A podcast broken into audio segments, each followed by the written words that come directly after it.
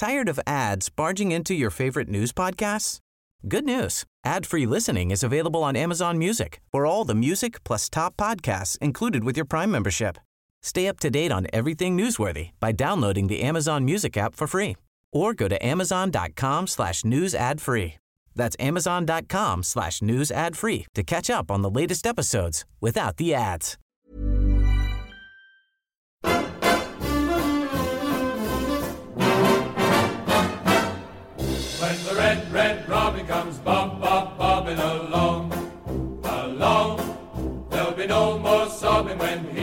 Throbbing his old sweet song.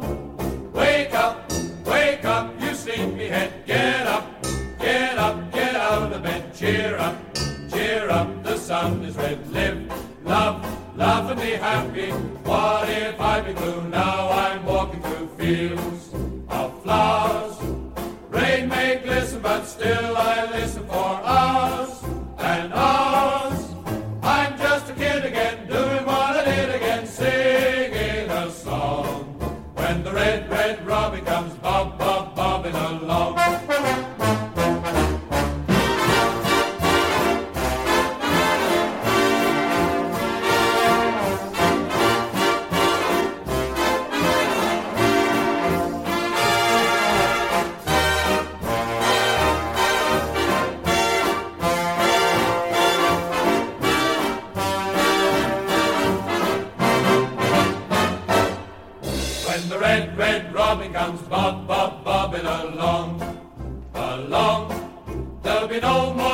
when he starts throbbing his old sweet song. I'm just a kid again, doing what I did again, singing a song. When the red, red robin comes bob, bob, bobbing along.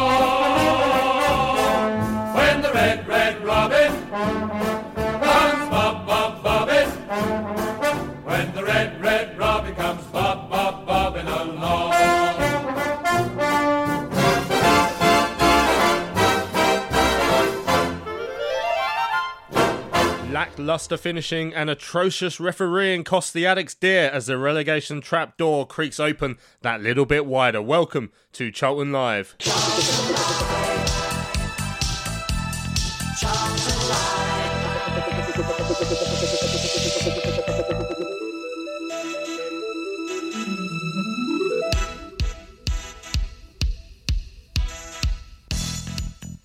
So, good evening and welcome to Charlton Live on your Sunday evening. My name is Louis Mendez. We're going to be looking back at the 1 0 home defeat against Reading at the Valley yesterday. Joining me to do just that on the phone, we've got uh, Mr. Tom Wallen. How you doing, Tom? I'm alright, I suppose. Yeah, got over yesterday yet? Mm, nah, but games come thick and fast, don't they? Yeah. Exactly. Can't worry about it for too much longer. Exactly. Yeah, you've got to worry about Birmingham very soon. Uh, it's A man who I'm sure is already worrying about Birmingham, of course, is Lewis Cat. How you doing, Lewis? Yeah, good mate. Yeah. Okay. Yeah, not too bad. Are you? Are you? Is, is your bum clenching now? A Bit worried about the relegation?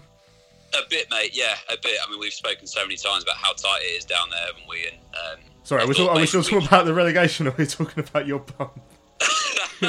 well, whatever, whatever way you want to talk about it, mate. Whatever way. Sorry. yeah. Luckily, the relegation's Yeah. Uh, a man who uh, has never been accused of being tight, of course, in the financial sense, is uh, Terry Smith. How you doing, Tell? I'm good. Yes, thank you. Bet bet you were Uh, worried where I was going with that. Yeah, it's been a glorious day with the family, barbecue, gorgeous, lovely weather, and I'm still miserable. Yeah. Uh, and I'm not, I'm not entirely sure it's uh, because I'm thinking of Lewis and his bum clenching. To be honest. yeah, it's. I'm sorry that I've put that uh, image in everybody's mind on a on a Sunday evening. Uh, yeah, right. So uh, on on this evening's uh, podcast, we will be looking back at that one 0 defeat against uh, Reading. We'll hear the highlights, uh, which included a special guest. From Valley Pass yesterday. We'll hear what Lee Bowyer uh, made of the game as well. Um, we'll read out some tweets and emails that have come in. Discuss, of course, the latest takeover shenanigans that sort of started breaking towards the end of the week and yesterday. More confusion reigns uh, and frustration really uh, over the ownership situation at the Valley. And as I mentioned, there was a, a special guest on uh, Valley Pass yesterday, Laurie Wilson uh, joined uh, Greg Stubley and Terry Smith when they were doing the Valley Pass commentary. Uh, so we, we got a little uh, anecdote that, that Laurie shared yesterday. Uh, we'll, we'll, listen to that later on before we start to look ahead, of course, to that massive game uh, at Birmingham on Wednesday evening. It's going to be a packed show. so we best dive straight into it then, Tell. So just before we hear the highlights, um, I mean, there's not many referees who are on uh, Lee Bowyer's Christmas card list, but was it Darren Bond? Certainly won't be. Uh, I thought he was remarkably restrained, or at least he was uh, when I spoke to him, uh, and you spoke to him afterwards. I thought he'd be uh, he'd be a lot more, uh, um, I don't know, vociferous, and uh, he'd be he'd be giving it a, a large. But yeah, he was remarkably chilled considering considering what he'd just been put put through. yeah, you just you just can't what can you do? You can, you know, it makes you wonder. You, you spend all, all the, you know, the weeks and or however long it takes to prepare your side, and then you then you come up against the side and you prepare tactics if you do, and, and, and how, you, how best you can beat them, beat the the side that you're facing against. You cannot legislate for the sort of nonsense we had to put up with yesterday. I mean, you just can't, can you?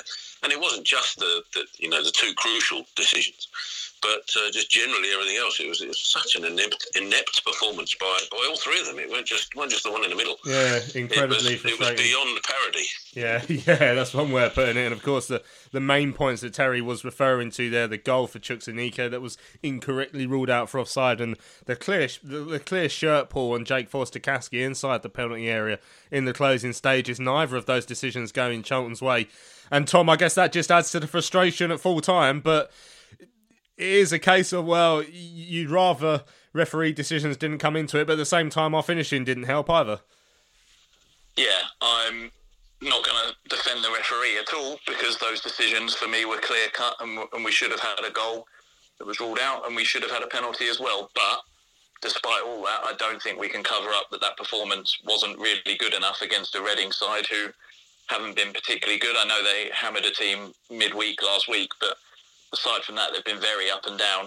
Um, and I think we all saw yesterday as an opportunity to put things right. We spoke on Thursday about the fact that obviously we'd lost to Millwall, which if you're a Charlton fan is no surprise, and we'd lost to Brentford, which is no surprise either. But the other performances in the other games, we've got two wins and a draw, and the draw was a credible one against a good Cardiff side. So I think we've we've actually been okay since the return. Obviously, we've not been free scoring, but um, yeah, we can't. I don't think yesterday was good enough. And I mean, we huffed and puffed was I think the way I described it. But we just never looked like scoring. We could have gone for another week playing football, and we just wouldn't have scored. And unfortunately, at this stage in the season, uh, that's what we need to do. We need to put the ball in the back of the net, and obviously makes Wednesday even bigger now than it already was. Mm, yeah, and Lewis, I mean, looking at the table, which we'll, we'll discuss at further length later on in the pod, but we're, we're sitting one point above the, the relegation zone as it stands. We haven't taken Wigan's potential points deduction into account yet. So we're sitting on 46, Hull on 45, who, I mean, Millwall finally did us a bloody favour yesterday by going up to the KCOM and winning. But I mean, it's so tight down there, and the fixtures aren't kind for us when you look at our last two games in particular, an in form Wigan side and uh, champions elect Leeds. So. I mean, yesterday really was one of those ones that we that we we had uh, penciled in as, as, as a game we we had to go and win. Yeah, definitely. I mean, I I know I sort of felt. I, I kind of, like many, probably wrote the Brentford off, uh, the Brentford game off midweek because I didn't really expect to get anything from that. So there was a lot of focus on the on the Reading game because they they don't have a lot to play for.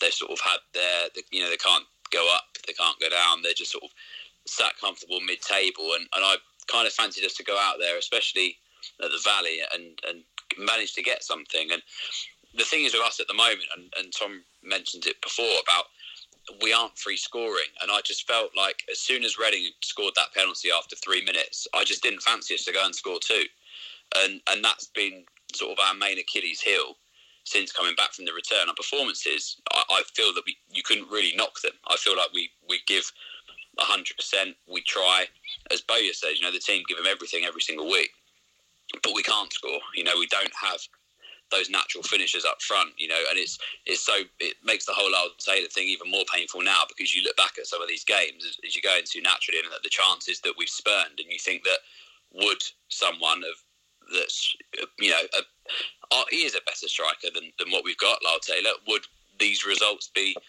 very different. You don't want to dwell on that because we've been dealt the cards we have. But I, I think our main Achilles heel and what's going to be the main sort of the main point if we do get relegated, then I, I do think the letdown of that is going to be just our lack of quality in that final third, and it makes that Birmingham game now huge. And, and as you say about Wigan as well, you know they've they they know the penalty that they face, and, and they're going to be doing everything they can to try and sort of get pick up as many points as possible, so that whether they get doctor when they got the twelve uh, the twelve points when they lose them, that it's it's still enough to keep them in the division. And and as you say, Leeds is going to be tough as well. So we've really got to try and get something out of Wednesday.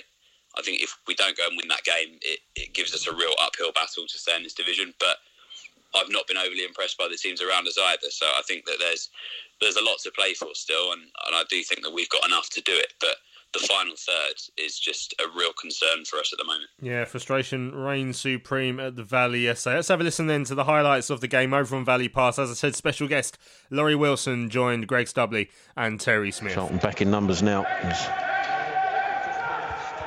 Osho out to the right hand side goes for the return. Meters also out there. Inside it comes to Swift. Swift into the penalty area, and uh, the referee's given a penalty. Uh, I think that's in penalty. the early second. Is it Oshilaja who was uh, behind the Reading striker, the wrong side? And according to the referee, the pressure on. I'm trying to see who that was who burst into the box. Uh, was it uh, Meite? No, it was um, Rinomhota. And down he goes, and the referee points to the spot. Harsh or fair? I think that's fair, to be honest. I agree. I think he got caught the wrong side. Um, it was a great little ball in, split the defence. Well, it's Puscas who's come forward to uh, to take the spot kick, and in the opening two and a half minutes, Charlton faced a penalty. Can Dillon Phillips do anything about this?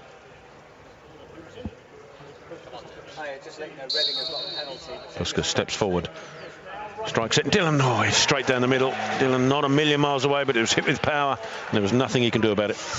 Yeah, I have to agree with Laurie. I think it was a penalty. Uh, it's a good little bit of football from Reading, in fairness. And Swift, who's their key man in the middle of midfield, with a lovely ball to Rinomhota, gets inside the penalty here, and Oshilaja gets the wrong side of him, and there was contact. And I think any time that there's contact from behind, the referee's going to give a penalty backwards to Morgan. Looks for the long diagonal switch towards Matthews. That's a glorious ball, and Matthews has a crossing opportunity for Charlton. Drills it in towards near post. Bonne controls. Bonne backwards to McGeady, who shoots. Is saved by Cabral. Yes! And Aneke taps it in, but it's Oh, he's offside. I think that might be right as well. But the ball from Morgan was superb. Matthews to to Bond. There's a couple of things there that we said. The first thing, I- you know, I said that maybe playing behind them, making turn their back. Matthews has gone forward, making Elijah do the, the dirty work of, of football. You found the ball into feet, into your striker, and you've managed to get a shot off and a, and a disallowed goal. Well, it's one for the uh, one for the replays to let us know whether it was. I mean, to be fair, he looked it when he put the ball in, but was he there when the ball was first struck? Is the big question. Cullen ball down the line looking for McGeady. That might have gone out of play, but the linesman was had his back to it, and John will play on with McGeady. McGeady trying to work a bit of space, drills it towards near post. Bonne with the touch. Oh, it's just wide. He should have scored, and he knows it. Oh man, did that not go in? And there is the half-time whistle. We're here at the Valley. It is Reading 1, Charlton nil. Finds him, McGeady. Crossing opportunity, cuts back inside. McGeady, chip ball in the penalty area. Aneke controls. Aneke still has a shot Conrad. that's deflected. Great strength from Aneke. I think it was, I think it was, was it Osho getting back and just Yeah. blocking the shot. That was a fantastic little ball from McGeady and strength from Aneke there. It's a shame the ball the ball didn't drop. drop, it yeah. just wasn't dropping quick enough. Yes, has got uh, Doughty on this near side who rides the challenge. Lovely touch into his own path. Still up against Meite, but he goes past him to the touchline, gets the ball back across. It's headed in. Pratley can't get there. Inches away from the equaliser. So close. Brilliant work by Alfie Doughty, but Reading clear it away. Options across and in the middle is uh, Lockyer. Lockyer goes right. And further right now is Matthews. That's a lovely touch into the feet of Venice. Penalty. Got to be a penalty. Oh no! It's a pen. That's a pen. He said he dived. I think that's a pen. I think it was oh, forced. Oh, no. Was pulled to the floor.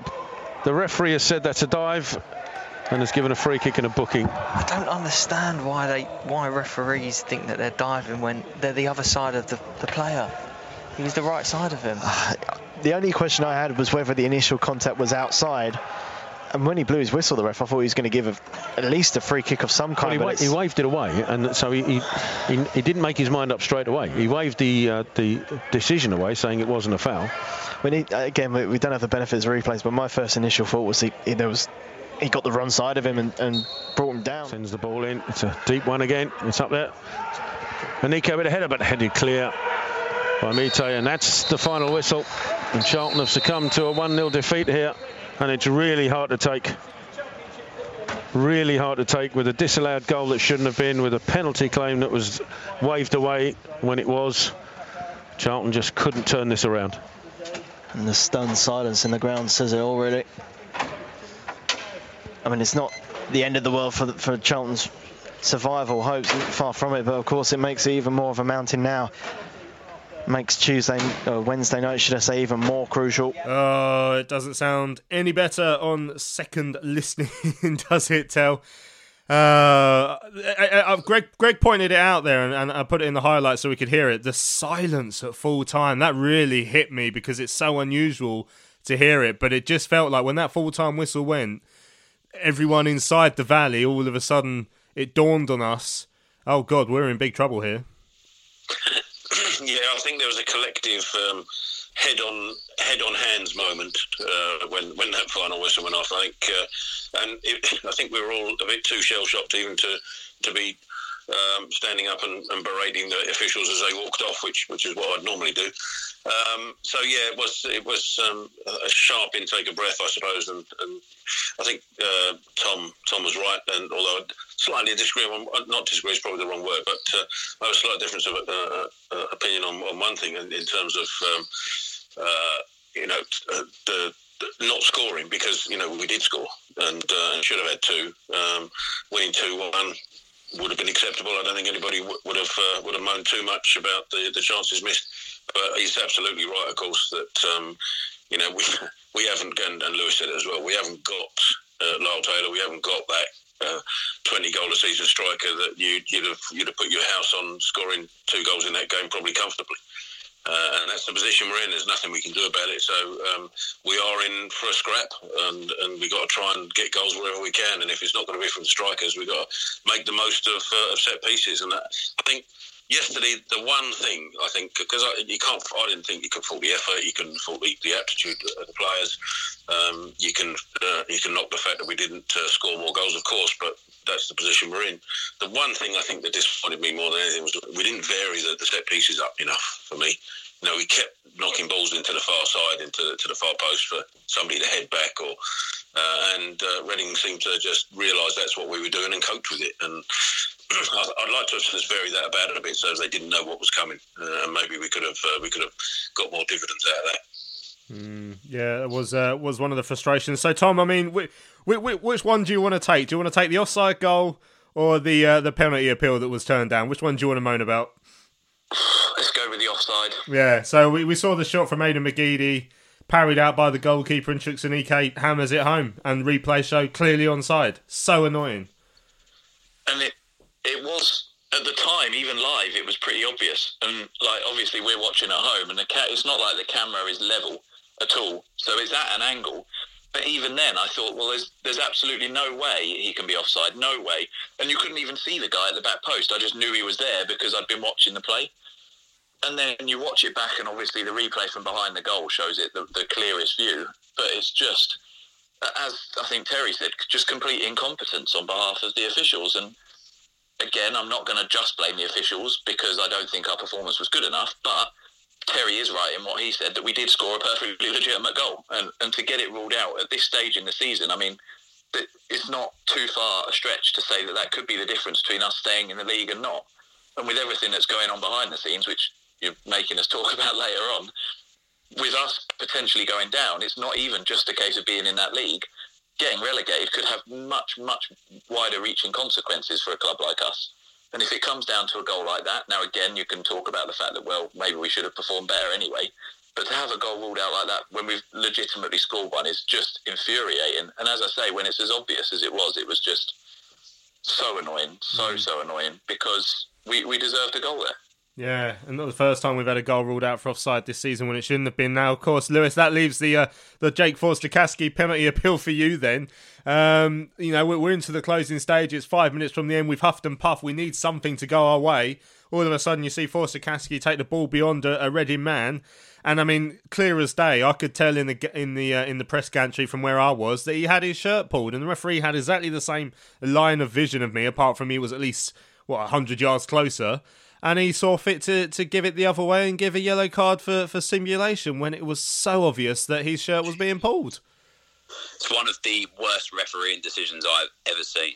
I mean, the thing that angers me the most is that he's given a penalty for an identical foul earlier on in the game on um, on the on the Reading player from Deji. You know, I, have tweeted into to Greg and Tell because obviously you guys don't have the the luxury of a replay uh, commentating down at the Valley, but the, the, more you watched it, even on the replay, the, the worse it looks as well. like it gets even worse, and it is completely frustrating. It, it is always seems to be our way that that decisions don't go in our favour.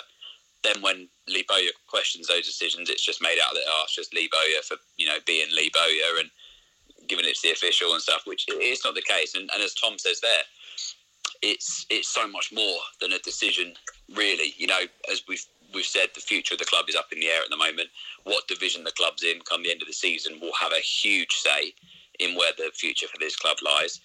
And silly decisions like that can make or break careers. You know, we're we're talking about the the second tier of English football, one of the most watched divisions in the world, despite it being a second tier. And the quality of, of officiating, time after time, we see it, is appalling. You can't really. I don't think you don't really say it anyway because refs kind of go under the radar. But I don't ever ever remember us coming on here and, and sort of saying it was a good refereeing performance today. You know, decisions went our way. It was fairly neutral. He let play go for.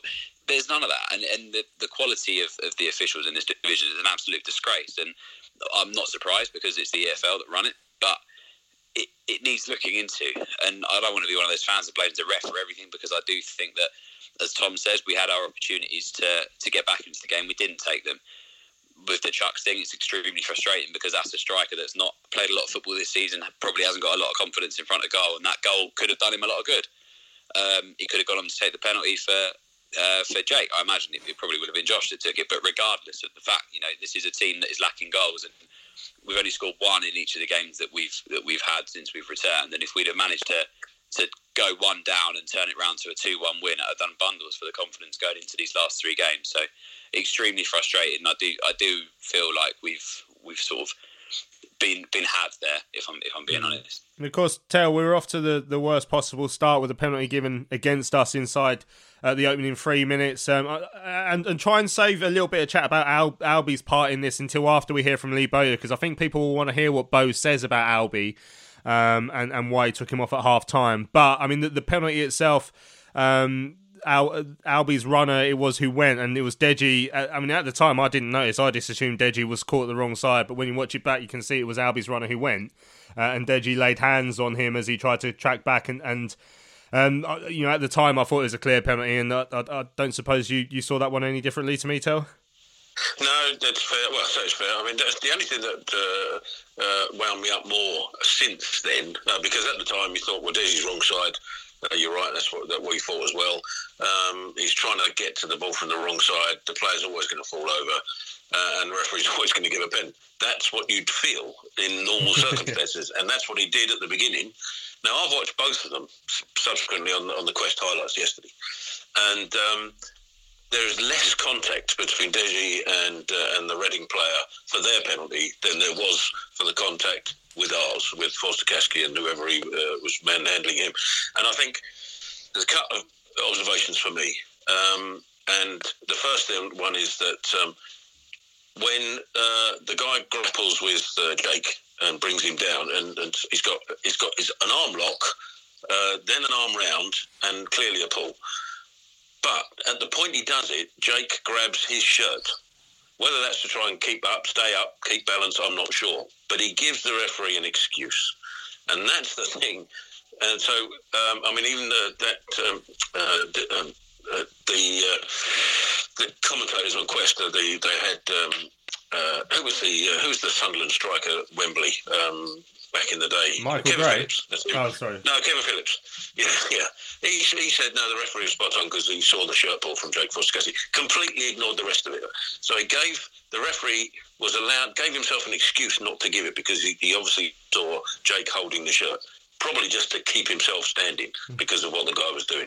And this is the bit that that uh, that I want to the comment I want to make on all of this is that given the position we're in, like Charlton fighting for relegate, uh, fighting to stay in the, in the in the division, people's livelihoods will depend on whether we go down, stay up, or go down. Forget if the officials and, and people don't know about what else is going on in the club. That's a fact. Reading mid-table safe. What type of person, what type of human being would you be when you go into such situations and you think, right, uh, the off the offside first. The the linesman clearly wasn't uh, in the right position, so he guessed. He must have guessed. Either that or he's a cheat. So let's say he's not a cheat. He must have guessed. When you're guessing, would you guess an error on the side of the team that really needs that decision to go their way, or would you would you would you guess against them? What type of person would you need to be to guess against? I, I think really we're ask, possibly asking a bit much to have a, the referees go easy on us because we're in relegation No, it's not. It's not a question of easy, but human nature. Human nature would suggest that if if you had to guess one way or the other, you'd err on the side of well, they need it more than they do. Do you know what I mean? uh, and and uh, it's just it's just beyond uh, belief that anybody would go the opposite direction. It's, it's it's just weird. I'm going to try. I'm going to. I suppose I'm going to try that. That uh, I'm to try that sort of thinking on Camelot when I next play the lottery. Come on, lads! I really need this one. no, but if yeah, but all right, let's let's that way then. If you had to give somebody like ten million quid. Would you give it to the person who lives in a mansion, or would you give it to the person who lives in a tent? yeah. I I understand where you're coming from, but even, even I think that's clutching at straws slightly, Tell. Um, It's just bending human nature in the wrong direction. I, don't, yeah. I think that must be what happens when you apply to be a referee. so what you're saying is the linesman may or may not have actually been a lizard. I think he's not a human being. Yeah, I think that's, that's, that's definitely where I'm coming from. There, there people have people, people have been selecting referees from different planets. That's what's happening. Uh, well, fair enough. Um, uh, th- th- there, was- there was a couple of other aspects of the performance I wanted to talk about um, yesterday, Tom. I thought Alfie Doughty again shone when he came on at, at half time, which does, and it, it, it, does perhaps raise a question as to why he's not starting. Um, you know, obviously we, we know we're playing. I mean, th th there's a lot of people asking why we're playing a- left back, uh, Deji, who's not a left back basically, and uh, the likes of Alfie Doughty, you can get forward and back making the performance he did in that second half does raise a few eyebrows, I think. Yeah, I thought he was brilliant um, in that second half. It it does frustrate me that we have become a team that are having to rely on a kid again because when he did come on and he was outstanding in some of his movement forwards, but we shouldn't be relying on him to have to get down the byline and whip crosses in every time because we should have enough in the, the middle of midfield, the likes of people like Jonny Williams, Albie Morgan obviously was, was off at the time, but was on in the first half. People like Macauley Bonne, you know, again, I know he's come from non-league, but he's shown enough quality in the early parts of this season. And so it felt a bit like a plan B that we're just chucking him on and saying, get down that byline. And I thought Greg and Laurie made a really good point on commentary saying, well, he needs people around him. Um, because for a couple of those times we were just expecting him to go off and do it on his own. But that's no discredit to him because he did. He stepped up and he did it and he, and he played very, very well. But for me, the frustrating aspect is that we're having to rely on him. I guess I'm not too concerned now because at this stage it's just about getting enough results and getting over the line. But longer term, whichever division we're in next season, we need to have a clearer game plan um, because throwing him on like that is just not really good enough. Um, and in question to your left back point again, that's I don't know whether anybody asked Bowyer about it yesterday, but that's a question that I, I've wanted to know the answer to. And uh, a couple of the games prior, when Deji's played there, he's explained it, but I didn't quite understand the reasoning for putting um, Deji in yesterday. It, it seemed a strange one, and as we say, we'll talk a little bit about Albie a bit later on. But Deji still was the man that pulled him down, irrespective of the fact that it was Albie that let the man go. So, yeah, it was um, it was a bit of a strange selection. I thought yesterday when I saw the lineup ahead of time. Um, but I mean, Bowyer usually is pretty good at explaining it, and and more often than not, I would say he gets it right. Um, so he's allowed a mistake if we're going to call it that. But it was um, it was a strange one. But yeah, Alfie himself when he came on, I thought did very very well. Yeah, and Lewis, we've got to talk about the missed chances as well. Obviously, I mean there was there was that good one from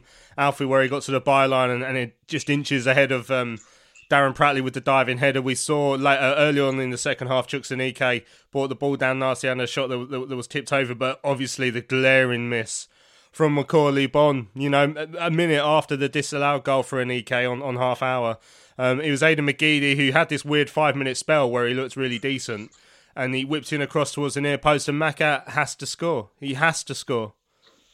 Yeah, absolutely. I was I was out of my seat, ready to cheer um, as soon as, and it's just I, I don't really know how didn't, didn't make the contact with it. It just felt like in that position as a striker playing at this level in a game of the magnitude for your football club, maybe not for Reading, but for us, you got to be putting those away, you know, and, and that would have got us back in the game before half time. Uh, and I'd, I'd, have fancied us to go on and, and, with a bit of confidence do something. But I, I feel bad because I, I, feel like the last couple of weeks I've been I've been slating um, Maka about his his finishing, and I was, I was happy to see him get a goal midweek. I, re, I really was, and I thought that might spark it like it did when he came in uh, to cover for Lyle originally. You know, he got that sort of fortunate Leeds goal, and then we saw the form of, of him really really pick up, and I, and I thought that this could be another opportunity for that to happen, and it's just not really happened for him um, since he's come back. Really, I mean, it was it was a great, it was a good goal on, on Wednesday, but. Uh, you know, apart from that, you're, you're, really looking at him, and he's taken on that sort of burden of, of stepping into Lyle Taylor's shoes to get the goals because we haven't, you know, we haven't seen enough of Chuks we haven't seen enough of, of uh, Hemed. We haven't seen enough of Josh Davison. You know, we it, we are purely looking at at Macauley Bonne to step into those shoes, and it's a lot of pressure. I think I do, we, we do forget the level he was playing at last season, but uh, we've seen him do it before. Maybe he's just having a bit of a, a bit of a blip in confidence. I'm not sure, but I think it, you can't just look at him all the time, but he'll be incredibly disappointed that he didn't manage to, to stick that in the back of the net. And Bowyer, rightly so, was was pretty upset about it as well because it's it's three yards, isn't it? You've got to be you've got to be scoring from there, and hopefully it's a harsh lesson for Maka to learn, and, and he'll come back uh, he'll come back stronger from it. Yeah, hopefully he does uh, and does it quickly because we need uh, we need those to start hitting the back of the net, starting with Birmingham on Wednesday evening. Right, let's have a listen then to what Lee Bowyer had to say after the game. We caught up with him over Zoom, and this is what he made of the one 0 home defeat against Reading. Disappointment. Um, again, it's, it's another game that we should have got something from. We haven't really done much wrong. Uh, they get a penalty early on. Um, and then after that, I thought we, we was the better side.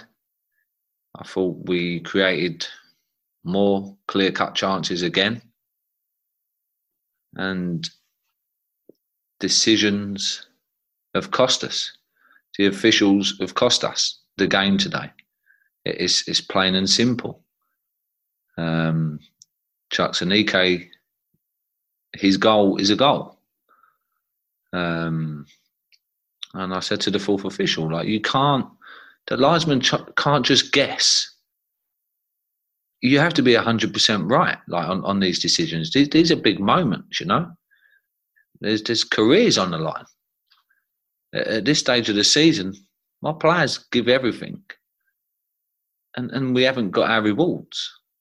Um, if their penalty was a penalty, then so was ours because Jake got dragged to the floor, and and it's a penalty. So you've got the offside, you've got the penalty. It's big decisions, you know, and both times for whatever reason, I don't even know. I'd love to see what he puts in his report because I know my report isn't going to be good for him. Um, that I, I, someone's got to have a look at, at these decisions today and and something has to be done because that that just wasn't up to scratch. All of them, all of them, the ref and the two linesmen was not was not good enough today, and and you can say that's cost us, but like Macauley has to score, has to score. Chances can't keep missing chances like that. Three yards out, connects with the ball properly, and you score can't miss chances like that. Like it's it ain't it ain't good. It ain't good enough. Um, and and I said to the players like they're a good group and they keep pushing and pushing and fighting for everything right to the end. And they don't deserve what, what's happened today. Um, so yeah, I'm very disappointed because we played well. I thought. I guess it's it's even tougher to take all the all these slight margins, like the the, the refereeing decisions and, and, and the chances missed when it leaves you still a, a point above the relegation zone with the, the two teams below you still to play uh, this afternoon. I mean, it, it's it's it's really looking like it's going to go down to to the wire now. Yeah, and, and today's game was a game that that I, I was hoping that we would pick up three points, um, and I'm disappointed that we ain't. We've done enough to win the game. Um, we done enough, and for one reason or another, come away with nothing again. So, uh, but we've got three games to go um, and we'll keep fighting to the end. So Wednesday becomes a, a massive game now against Birmingham. So um, yeah, we need to we need to turn up and, and hopefully we might get a, a decision or two go our way because even on Tuesday, on Tuesday night against Brentford, that penalty was soft as well. So things just decisions ain't these big decisions ain't going with us. I, I don't know why, but they're not is that sort of how you have to manage it and and your squad now? You, you just have to sort of draw a line underneath this one and, and turn your attention to, to Birmingham because I guess there's not really any time to, to, to spend thinking about this when, when the games are coming so thick and fast. No, that's it. I'm done. I'm done with this game. Uh, got to move on. got no time really to prepare. Basically, it's just recovery for the players. Um, the, the lads that uh, that haven't been involved then they get some topping up training wise, but the rest of them just wrap them up and and, and get them ready for Wednesday. And, and me now tonight, I'll be going home and, and watching stuff on Birmingham. So uh, yeah, it's quick turnarounds now. And just, just briefly on the penalty that Reading were given, I guess, I guess Deji just sort of got caught the wrong side, and uh, from up here, I thought he might have put hands on on the player. But I don't know if he had a, a better view of it than, than I did. Um, yeah, he just ran past Albie. Albie should have tracked him. Um, and, and, then Deji's tried to cover on the inside and try to help Albie out. And, and then because of the pace the fella was running, he just got ahead of um, Deji and and Deji tried to lean into him. And but yeah, it, for me, yeah, it's, it's a foul. Um, it's probably the right decision. But again, so was ours. So if you give in that one, you, as is a foul as well. So they're both penalties. It's plain and simple as that. If the ref don't see it, then the linesman has to have seen it because he's he's looking straight across. So yeah, theirs was a penalty. Uh, he made a couple of changes. Obviously, Chuks Aneke coming in for his first home league start, and he was he was a bit of a handful. And obviously, we've already talked about his his clear and obvious goal that was that was ruled out. Um, what, what, did you make of him again over the uh, the, the, course of the, game? Yeah, I thought he, I thought he done well. I thought he caused them problems all afternoon. Um, physically, he, he, done he done well for us. Um, he's got a bit of quality in once he holds it up and turns and he rolls people and and yeah, I thought I thought he done well for his first start. Um, obviously, I wanted to for him not to really play 90 minutes. But when you're chasing, I had no choice. It's a bit of a gamble to leave him on. Um, but again, I didn't have another striker to bring on. So, but I thought he done. I thought he done well. I thought he done well for us. So, of course, we turn our attention to Birmingham on Wednesday.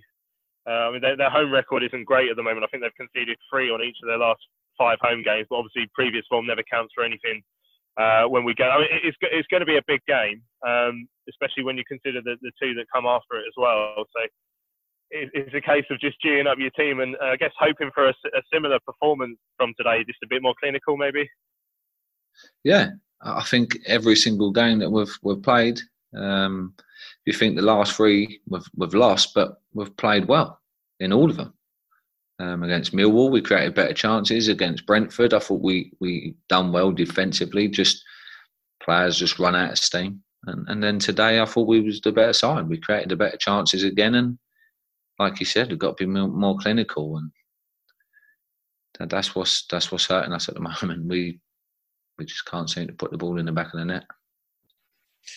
Hi Lee, uh, tough uh, tough discussion after uh, after that game, uh, and, and to try and pick yourself up, I guess. But I mean, trying to look at some positives, you must have been pleased with the reaction, early goal to concede, and then from that point, we uh, we really took it to to Reading, but um, just couldn't get that goal. Yeah, um, obviously, don't want to give a team a goal start, um, but the way we started and the amount of balls we put into their box in, in good areas and great deliveries, I thought I still felt comfortable. I thought like we, once we score, we go on and win it. I honestly believe that.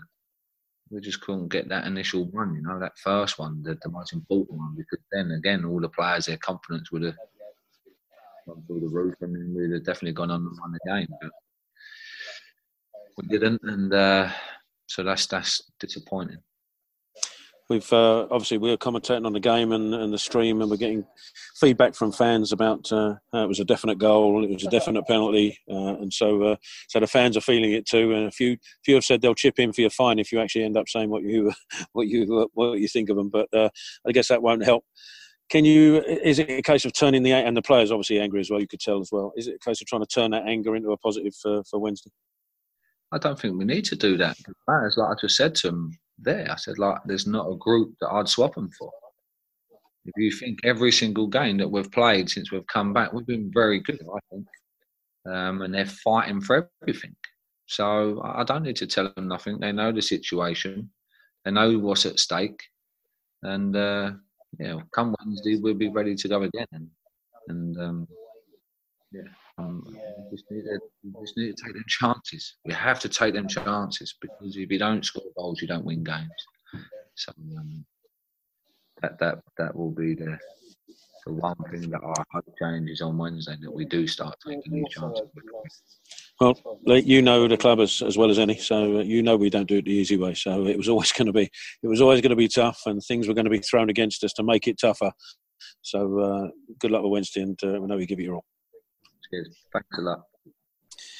Hey Lee, um, firstly, I just wanted to ask you about Albie Morgan. He played for the first half and then was taken off at the break. Was that always the plan, or was that due to the game because of how you saw it was going? It wasn't part of the plan, um, but Albie um, let the man run past him that he should have tracked uh, that led to the penalty. Um, so yeah, he, he made some nice passes, but he, wasn't doing the things that I've been asking him to do. So in possession. Um, so yeah, that's that's the reason why Al, Al Albie come off. And I thought Jonny came on and I thought he done well, and, and so did Alfie. Alfie Doughty he done well as well. So, but Albie, yeah, he didn't truck the man for the for the penalty. That's that's main reason. And lastly, you might uh, might not have the answer for this, as it seems to be the big question. But how how does this team start scoring again? Where do you think the goals are going to be coming from? Well, could come from anywhere. Um, the strikers are the ones that are getting a lot of the chances at the moment, and they're not taking them. So we look dangerous on set pieces as well. But in open play, I think our wide men and uh, especially are, are putting great balls into the box. Um, and we're, we've got we're having good chances from three, four, five, six yards out and, and not scoring. So just hoping that that someone steps up and and starts start scoring the goals because we need to score. Hey, I'm Ryan Reynolds. At Mint Mobile, we like to do the opposite of what Big Wireless does. They charge you a lot we charge you a little. So naturally, when they announced they'd be raising their prices due to inflation, we decided to deflate our prices due to not hating you. That's right. We're cutting the price of Mint Unlimited from $30 a month to just $15 a month. Give it a try at mintmobile.com slash switch. $45 upfront for three months plus taxes and fees. Promote for new customers for limited time. Unlimited more than 40 gigabytes per month. Slows. Full terms at mintmobile.com. Tired of ads barging into your favorite news podcasts? Good news. Ad-free listening is available on Amazon Music for all the music plus top podcasts included with your Prime membership. Stay up to date on everything newsworthy by downloading the Amazon Music app for free or go to amazon.com slash news ad free. That's amazon.com slash news ad free to catch up on the latest episodes without the ads. Cullen trying to take his man on. Chip ball back across. Bowers there. Pearce is there. Bauer header. And it's John. Oh, it's it! Oh, he scores! Oh, Patrick Bauer! You absolute German beauty! Wow! Dreamland! Charlton have scored! With seconds remaining! We've done it! Get in! Come on! What a time to be here! Here at Wembley! Oh my word! Oh my word! Charlton Live. Right, welcome back to Charlton Live. We just heard there from the Addicks boss Lee Bowyer after yesterday's 1 0 home defeat against Reading. Um, oh, you could hear the frustration in his voice about the refereeing decisions, tell obviously, and about um, the fact we didn't take our chances, the situation we find ourselves in now. Um, but I thought maybe we should concentrate on what you had to say about Albie Morgan. Um, you know, not the first time he said it about him. He didn't track back, but Albie got hooked at half time. Um, you know, he, he made that mistake last week, didn't he? He didn't track back. I think it was Jed Wallace, the Millwall player, who got him behind and and and, and uh, Dillon have to make a save. Um, and then he's made it this week. I mean, this was in the third minute, and then he got hooked at half time. Do you, do you think that's the right decision, Tell? Because a lot of people are saying, well, even if he is, made, even if he has made that mistake, that was nearly forty-five minutes ago, and we still need him as a creative influence going forward because he's the man more likely than anyone to play a killer pass. Yeah, it's a, it's a tough one to, to call, isn't it? I, I, I, would like to say that um, I sort of half agree and half don't because uh, I, I think he's clearly he's, he clearly wants to teach him, and he clearly is, is, is teaching him, uh, I guess, in in the hard way. Right, if you're not doing what you're told, I'm taking you off. Personally, I'd like to say, right, you're not doing what you're told. You've got 15 minutes to, you know, in the second half to make you know make a difference. Uh, make me uh, make me pleased that I you. Make me, you know, shove the words back down my throat and go and do what uh, what, you, we know you can. Because you're right. In the first half, he was one of our most creative players. Some of those crossfield balls that we're finding Matthews, for example, were, were exquisite. Um, uh, but he, uh, you know, he just focused on what he did wrong, which which I get, and I, tough love maybe, but in, in the position we're in, I'd like to have seen him. I'd like to have seen maybe him and Alfie uh, together down that left hand side and uh, and see what they could have done. And then Jonny Williams comes on a bit later on in the in the second half um, for more of an impact, perhaps. And if you're going to hook anybody for not tracking back, I mean, Aidan McGeady would stand out a mile, wouldn't he? Because uh, you're right, he had a, he had a sort of ten or fifteen minute spell, and like I like Aidan McGeady, I think he's a good player, but I don't think he's ever tracked back in his life, and if he has, it's only because he's done it by mistake. He hasn't. he's done it deliberately. So um, I, I, just uh, that's harsh. I'm, I'm being being um, being unfair, but you know what I mean. I think if you're going to hook some people just because they don't track back, then then Aidan McGeady would be first on the list. I would have thought. Mm. So I think he's he's, he's singling out uh, Albie to teach him because maybe it's because he knows, like we all do, there's such a good player in there, but he's um, he's got to learn the whole game rather than just a piece of it. But you know, I don't know. I think um, maybe uh, I'd like to see him maybe swallow his pride a little bit, uh, Lee Bowyer, and, and just let him let him do what he's good at. Uh, and tell the other people to cover for him because uh, we need to win games. Yeah. That's, that's what I was going to say, Tom. And I, I, know you have strong views on this. Um, Lee Bowyer himself went through this. He, he mentioned it years ago, in, in, well, about a year ago, I'd say, in one of his press conferences about how you know he he was shocked that he was he was uh, you know felt he was playing well, but I think it was George Graham. I think he said who took him off. Yeah and uh, and didn't play him because he wasn't tracking back. Um, and so obviously this is a way that he thinks that Albie will learn. But are we in a position to be going around teaching our, you know our, our, more creative players life lessons when we need the points on the board and we need them now? For me, no, um, absolutely not. And I know me and Nath completely disagree on this point. Um, I'll start by saying I, I get exactly what he's trying to do, but I think he is holding Albie up to very high standards that, as you say, Bowyer had at the time when George Graham dropped him or pulled him out the side.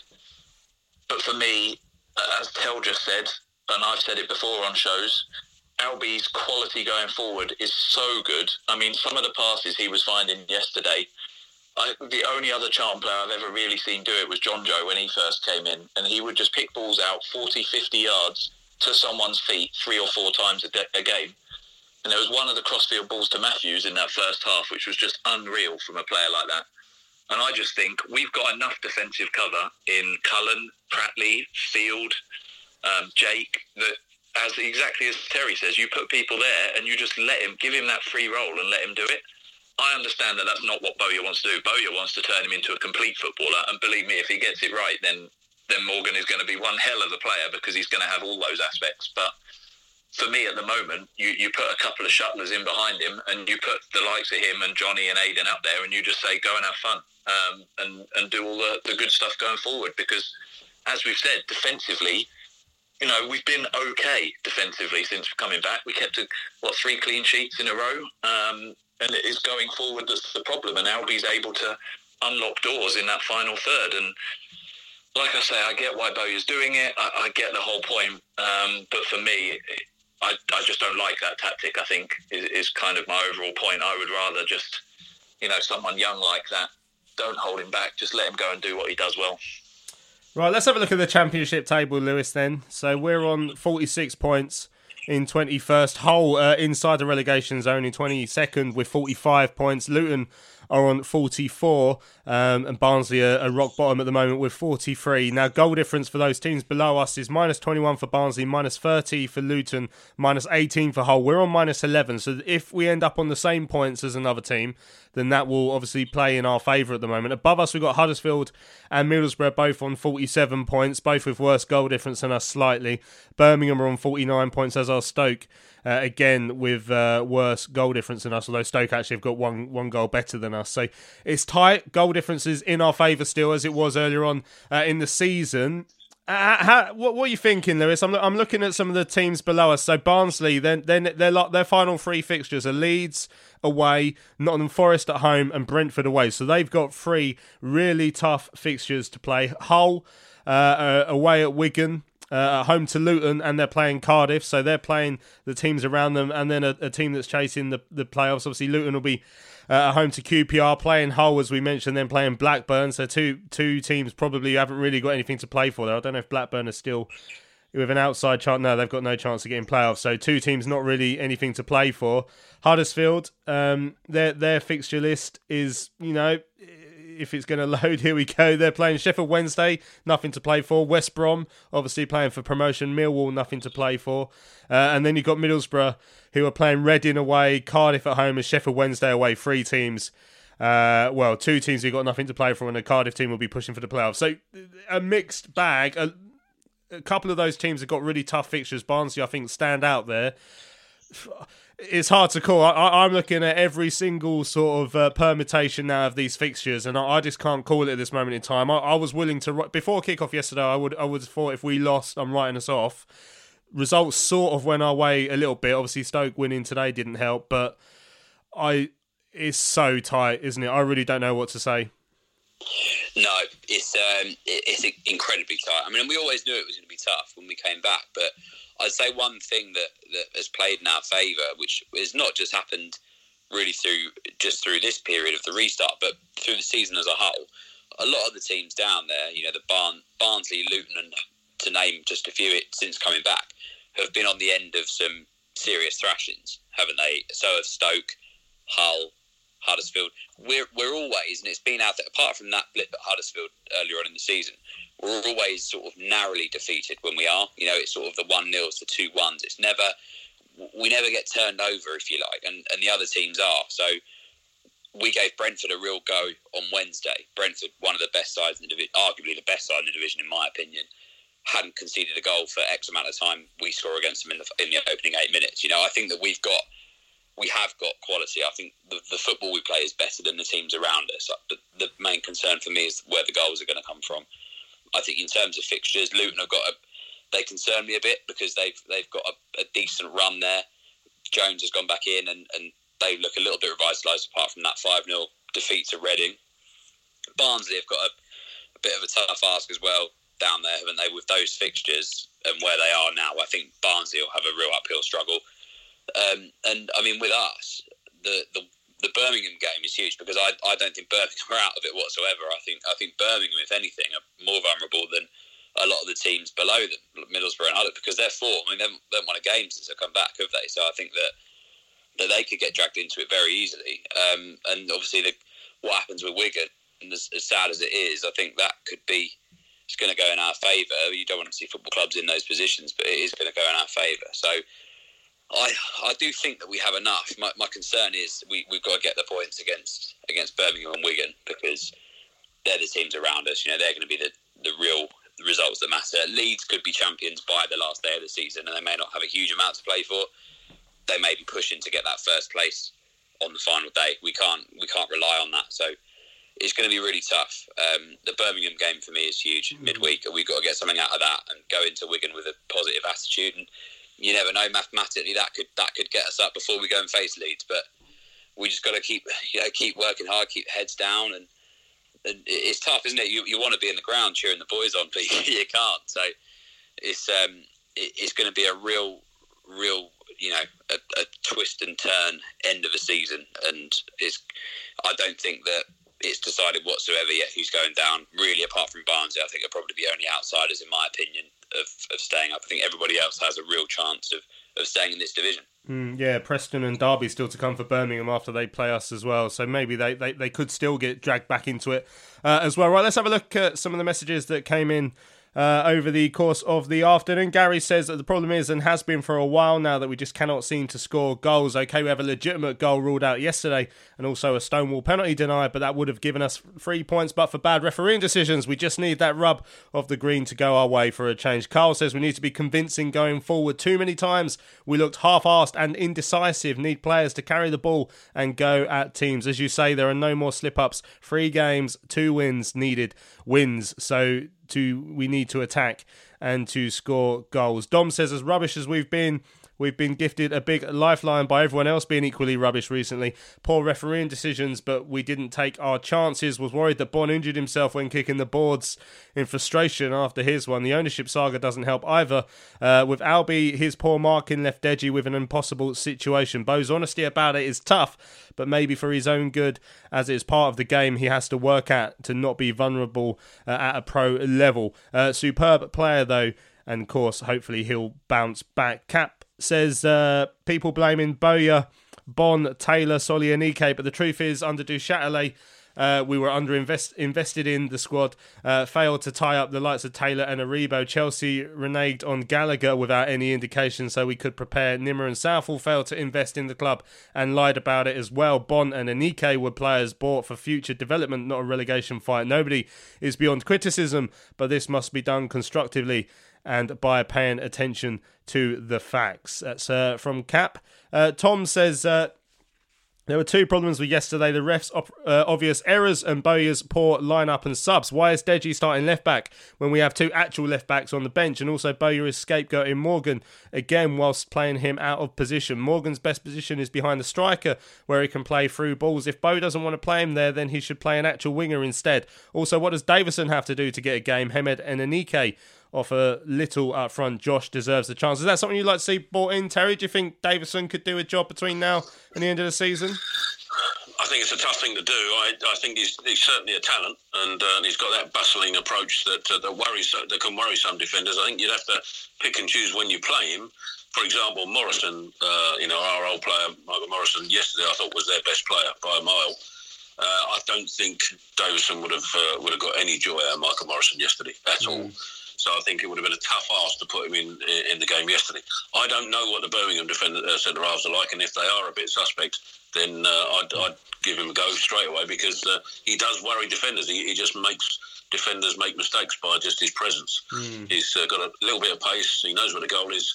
Uh, and uh, he makes decent runs. But he's, he's a young kid to chuck him in at, uh, at this level. If those defenders are like um, big burly centre halves, they're just going to kick you up in the air a moment's notice. I think it's a tough thing for to expect a kid to lead the line like that. Yeah, I was watching a bit of Birmingham against Stoke earlier on this afternoon. It doesn't look like their defence need any invitation to make a make a mistake. Uh, right, Leon says the defence was solid again for most of the game yesterday. We had the better of the game, but just couldn't find the finishing touch. We can't dwell on the loss and bad decisions. Lucky other results went our way. We need a result up next to relieve the pressure that is no doubt building. Ted says, remain infuriated by the officials' abysmal display yesterday, feeling robbed, otherwise, defence remains solid. Getting it together, though, in the final third remains our Achilles heel. Bonne's ball retention is atrocious, so when he gets the ball, I would prefer him just to shoot. Paul says decisions yesterday papered over the cracks. No striker of championship quality. Bonne could potentially improve and be that man, but he needs to be more clinical. Think we might as well give Davison a go as the current crop are doing everything but score. But let's be honest, as frustration as yesterday was, if someone would have said 43 games ago it would still be in our hands, we would have taken that. This team is not as good as the squad last year. I do feel we will get relegated though due to lack of goals, but we have to fight on.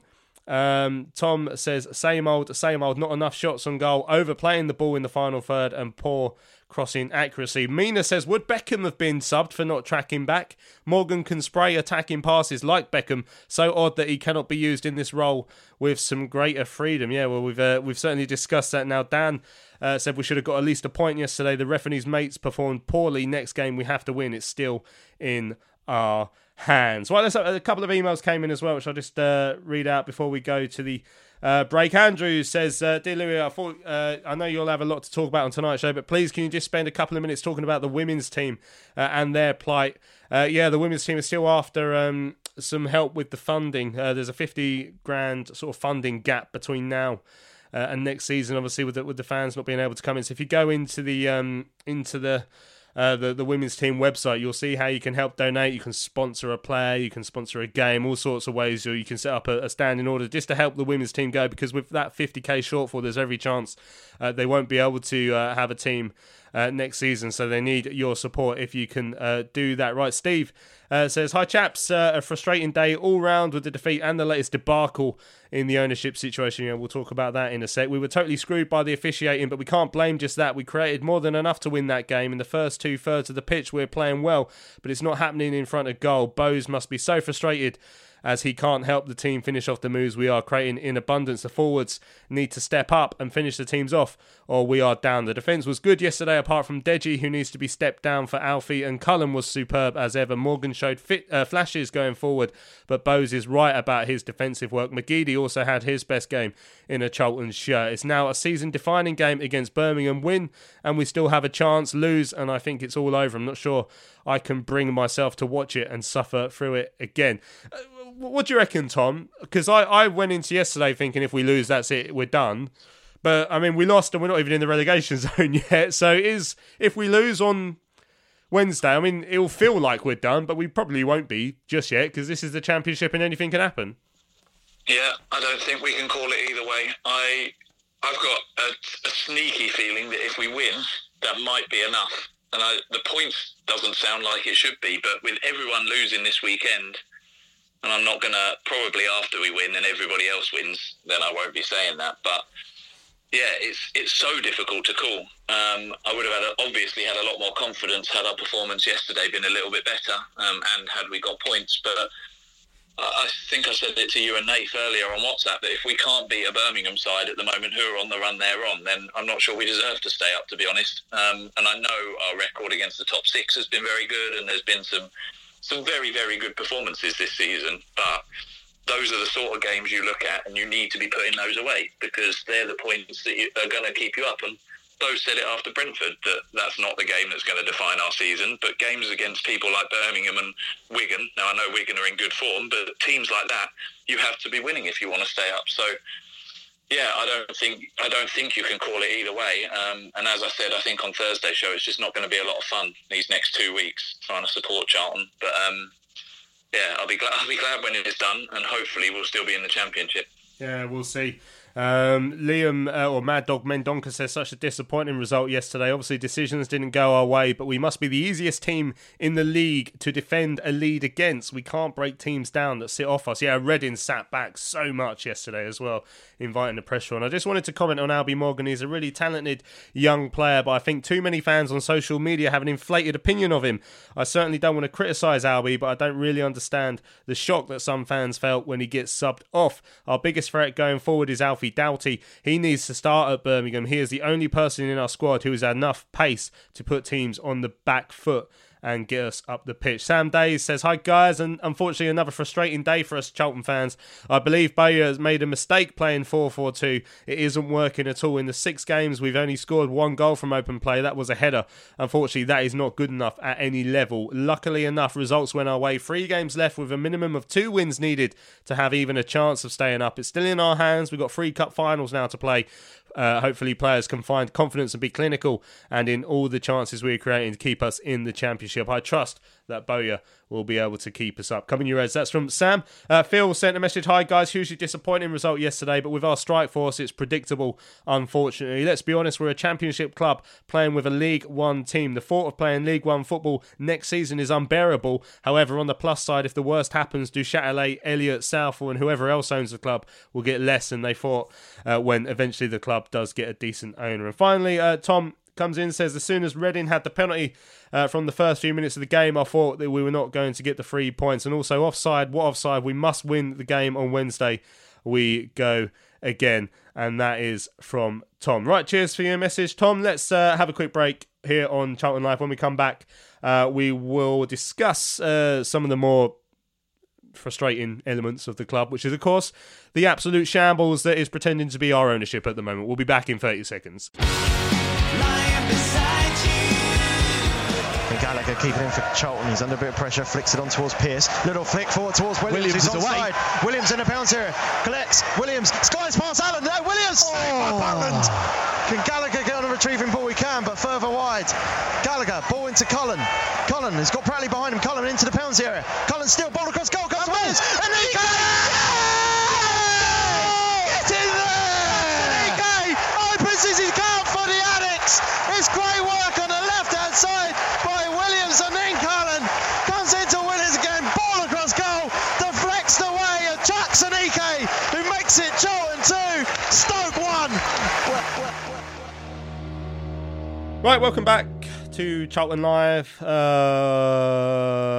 the ownership, then. Let's get this over and done with. Um, what a load of rubbish, basically. There's no nice way of putting it. It's frustrating, it's embarrassing, it's amateur the way that whoever's trying to run the club is trying to run the club. It's confusing. I think that's where one way of putting it is concerning, certainly, because we have no idea what's going to happen next. But just to sort of sum up what, what's happened this week, so on was it Friday afternoon? Um, all of a sudden, anyone who follows e- ESI on uh, Companies House, you can ask to have an, an email sent to you whenever there's a change, and I, I set that up for myself. So I got an email through on Friday afternoon uh, saying that. Um, the registered address for ESI had changed from the Valley to uh, sort of like a, an office block up in Manchester. Um, and and you know there is it's it's solicitors and people are saying like also it's hard to tell the exact uh, significance of that at first, but someone said to me, "Oh, it's not, it's not unusual for people to change uh, their their registered address to their solicitors." So I was like, "Okay." And then people pointed out that there were some other names that we all recognise there, like uh, uh, Matt Southall's wife, and I think Southall had a had some sort of uh, name registered to that to that building as well.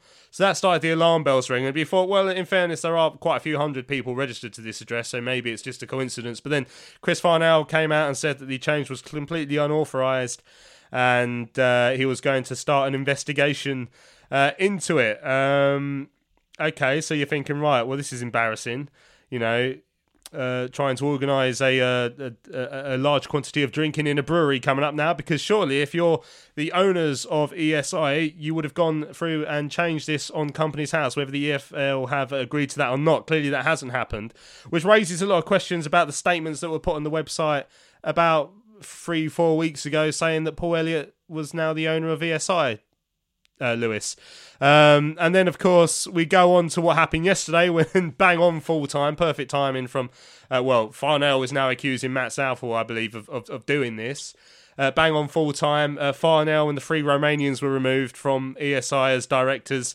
Uh, and then a couple of hours later, the massacre was completed when Tahnoon Nimer was uh, removed as director. Again, Chris Farnell uh, saying that he's he, he was unauthorized, um, whoever did this. and uh, yeah, saying that it was Mr. Southall. Uh, this is another stunt by Mr. Southall that we're having to deal with.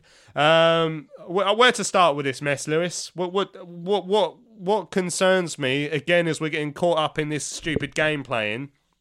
With now Sky reporting that Mr. Southall is going to try and make some sort of grab for the club again and then sell it on, uh, along with Jonathan, uh, Jonathan Heller, um, is that clearly the current ownership of the club is nowhere near as clear as they were trying to make it out uh, a few weeks ago.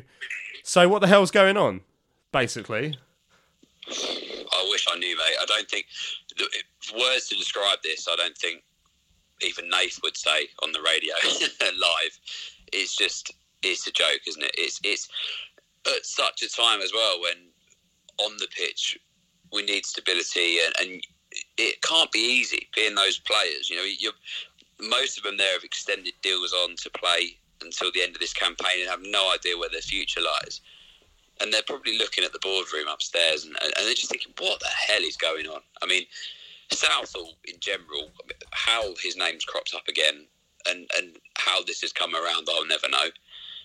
The fact that it's linked to addresses linked with his wife and and how, well, one, how Southall can have the cheek, if if true, if Southall can have the cheek to think that he, he has the right to come back and, and retake control of the club after selling loyal staff down the river and, and Range Rover Gate and, and all this stuff. You know, it's just ridiculous. The whole thing's a complete farce. And where are the EFL in all of this? Like the the governing body of our footballing division, where are they? They are nowhere. They they let these things go on. There's been no statement from them about uh, the ESI Paul Elliott ownership whatsoever. That was announced, as you say, some weeks ago. We've had nothing on that. Now, now all of this yesterday, there's there's nothing. There's no protection from the the establishment who are supposed to be looking after clubs like us in in such turbulent times. You, know, you look at what's going on at Wigan, and there's real concern there and, and real fear that that could be us. And Charlton fans everywhere are going to be are going to be worried, and, and I'm worried all the time. I'm fed up of of my club being this laughing stock off the pitch, and I'm fed up of when people when I see people and they ask, "Oh, how are Charlton getting on? What's going on with the ownership? What's going it, it's ridiculous. Like it, it's getting to a point now where it's just incredibly, incredibly sad. And I have so many concerns for the future of our football club that you don't even bear thinking about at the moment because we're, we're so focused on what's happening with our fight to stay in the division. Mm. Once the season's over, um, oh, you know, where are we going to be next season? Are we going to what division are we going to be in? What are we going to have a points deduction? Are we going to have owners? Are we going to have any players? Is Lee Bowyer going to be the manager? There's, there's no stability, and it's it, it's just it's unfair for supporters. It's unfair for the staff at the club. It's unfair for Lee Bowyer and the players. Um, and it's I'm fed up with our club being in the public eye so much and having these stupid public playground fallouts that just make us look ridiculous. And, and you know our club is so special. It's not a laughing stock. And from the outside looking in, if you're not a Charlton fan, you're neutral and you're seeing this going on. You're you're naturally you're there taking the mick because it's embarrassing mm. and it, it, it, there's no words, honestly, mate. There really isn't. It's just it makes me so angry. I barely even read the stuff anymore. Mm, yeah, I mean, we've spoken about it on the show over the last few weeks about how you know the people who are currently apparently in the hot seat, but well, not according to Companies House, where you have to update when you've when you've taken over a club. But I mean, if you look at the the statement that was put on on the the, the club official website on the 10th of June, it says. Uh, e Street Investments, the company that owns Charlton Athletic, has been taken over by a consortium led by uh, businessman uh, Paul Elliott. You know, who they're saying it's been done on there. The club has been in touch with the EFL and will now meet with the league to begin the process of finalising the change of control, including matters relating to the owners and directors test. But if you've uh, if you've taken over ESI, which is what they seem to be claiming on this club website back in back in early June, then then that ought to be updated on, on, on the company's house website, and it, and, and it hasn't been. Um, you know, the, these people were there yesterday. They were photographed there yesterday by the press because that's what happens when you go to a football ground. If you're in a football ground, someone's going to take your photo, and you can't stop them doing it. Um, they the, the, people's trust in, in in Chris Farnell, Paul Elliott, Mohamed El Kashashy is will will, will not exist. I mean, it shouldn't exist anyway. I don't think, but uh, they'll they'll see this sort of shenanigans and seeing that they've been told that EF, the ESI has been overtaken when they haven't, and it, people will quite rightly be questioning the motives of these three people. Terry. Oh, I was hoping you wouldn't come to me. Uh, yeah. uh, it's just because it's just nonsense, isn't it? It, it? You can't grasp it. I mean, on the one side, you're thinking, well, this whole company's house thing, and this. if if the first ESI legitimately took over the club, uh, and their name was on Companies House. That's it. And, uh, but there are some people saying that actually they didn't legitimately take it over because they weren't approved, they didn't do the process. So therefore, by changing them changing the details on Companies House that they owned it was illegal, which means surely there's uh, they can be uh, uh, brought to court or some sort of um, writ can be sued, uh, served, or um, and then you've got ESI two, who if ESI One had taken over the club legitimately, then uh, they've sold the stake to ESI Two. Now, if that hasn't happened, then again, them changing the details of the company's house is also an illegal act because if they had no justification or, or verification to do it, then they've done that illegally, haven't they? Well, they and haven't done it. That's the thing, though. Well, yeah, but they, they still put themselves down as, uh, as, as uh, owners, didn't they? They've, they've named themselves as owners. They've done that so, on the club website, but not on Companies House. Website, yeah, yeah, So if they're not, then that's that's that's fraud, isn't it? I wouldn't. Um, oh, I'm, I'm, not sure. I'm not sure. I'm not quite sure it's fraud. Um, I, I, I it's I mean, confusing, just, certainly. Yeah. Uh, the latest information is that uh, there now is that Farnell, um, Farika Mihal, and the two Mihals um, have been removed from Companies House. So is that legal? Well, they they were there. They were there in, in the first place. Now, I, I, I mean, the people are saying that, that falsely falsely filing is is illegal apparently or something. But I mean, yeah. So, but the fact that someone still still has access to the codes suggests that they still legally own, as far as company house are concerned, the club. So something somewhere has some uh, for all this to be true. Somebody somewhere has done something that isn't legal by the sounds of it, somebody. So surely, the, you know, we there, there, must be able to be legal ramifications on this whole mess. But I mean, who knows? Of course, to be honest, I mean, it's getting to the point, and I, I sort of agree with Lewis, where you you're almost too scared or to, you know too worried about um, reading what's coming next. It's it's just, I mean, we started off.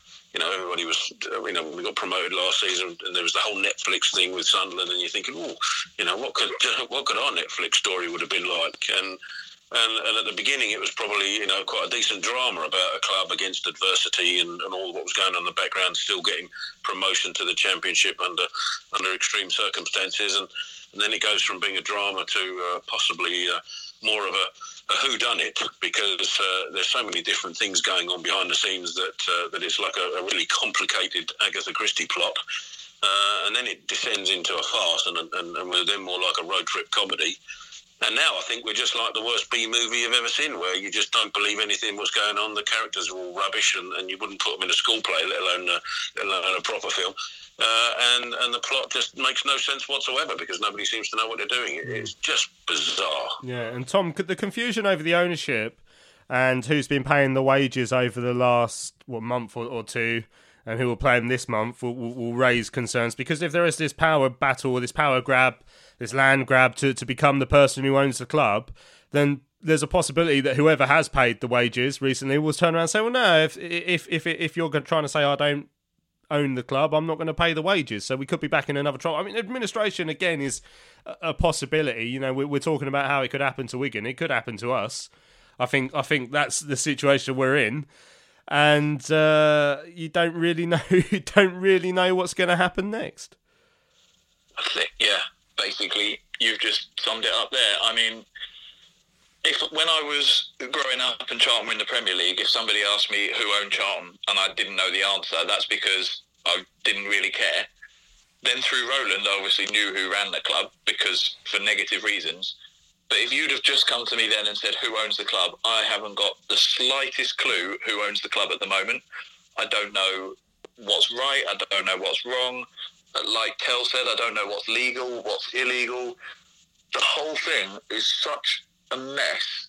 And all the while, and this is the thing that I just continually come back to, the club is just being passed around like like a plaything.